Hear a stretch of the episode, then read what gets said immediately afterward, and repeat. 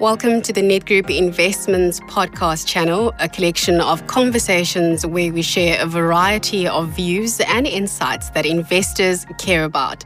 From market updates and investment fundamentals to investor behavior and even the latest book recommendations. This is a space to stay informed and interested in your financial world. I'm Thabisha Greater. Welcome to another episode of the Nedgroup Investments Insights. We all know that one of the most common things that get in the way of achieving financial freedom is avoiding debt. And this is why I'm excited to have Mohini Naidu, investment analyst from the Best of Breed team here at Nedgroup Investments. Today, Mohini will be giving us tips on how we can avoid the debt trap. Welcome, Mohini. Hi, Tumi. It's a pleasure to be here once again. The last time we spoke, you shared some incredible insights to assist the new investor with building a savings habit. And to continue from that, you'll be educating us on how to avoid getting into debt. Please explain why this is so important. Yes, indeed, Tumi. Most ordinary South Africans live from paycheck to paycheck.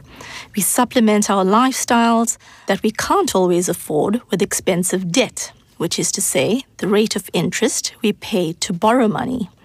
And we often bemoan the fact that our incomes barely meet our daily living expenses. So, how and where are we supposed to find the money to save and invest?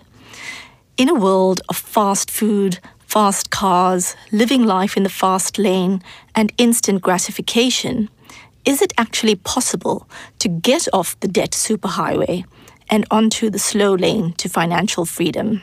So, Tumi, here are a few facts. Firstly, debt is a choice. We are often seduced by so called easy money without always considering its cost.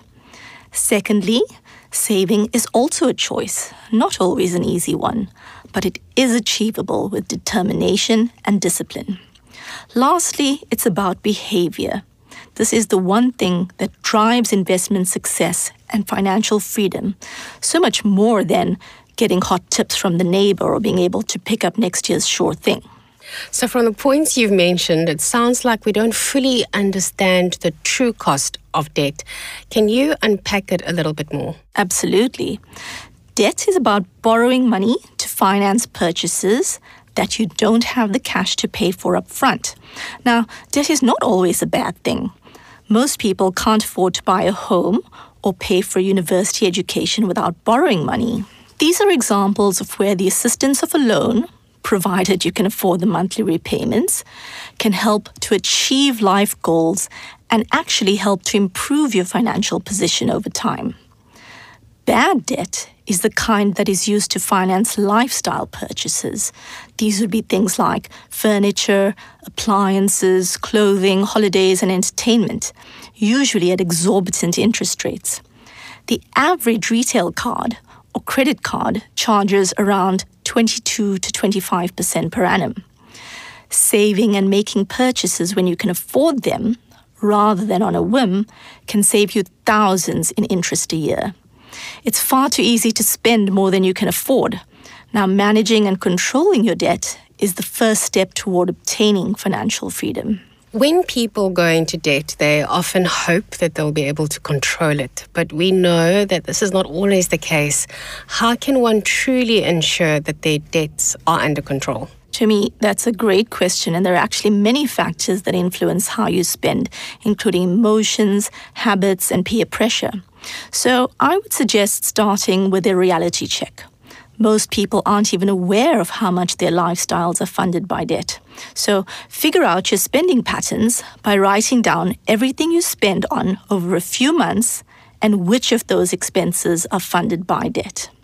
If you have credit card or store card debt charging high interest rates, the smartest investment you can make is to pay off the balance in full as quickly as possible there is actually no investment that can offer you returns of 20 to 25% per annum that easy credit is costing you.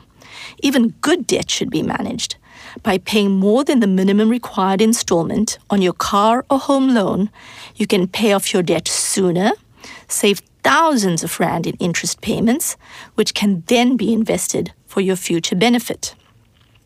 To quote Albert Einstein, Compound interest is the eighth wonder of the world. He who understands it earns it, and he who doesn't pays it. So once you've paid off your credit cards, you can budget your income and begin to save and invest. Now, this is a balancing act. It is about living within your means and making some sacrifices of your immediate wants for your future financial security. Mohini, I like the two main points that you've highlighted today. Firstly, it's that we need to have a reality check. And secondly, it's writing down our expenses. This has really been helpful, and we hope that our new investors will practice these habits a lot more.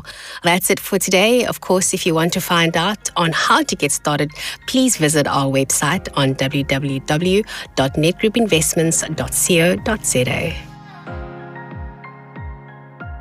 www.nedgroupinvestments.co.za. Nedgroup Collective Investments is an authorised collective investments scheme manager in terms of the Collective Investments Schemes Control Act. Nedgroup Investments does not provide advice on financial products and will only give you factual information.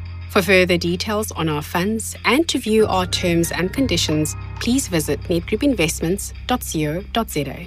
Nedgroup Investments, see money differently.